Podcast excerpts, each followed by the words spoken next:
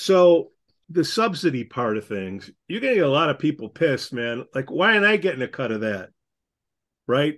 Because they're going to be subsidized. Business can't businesses can't afford to go in and pay the rents that are there. So they're talking about what I heard.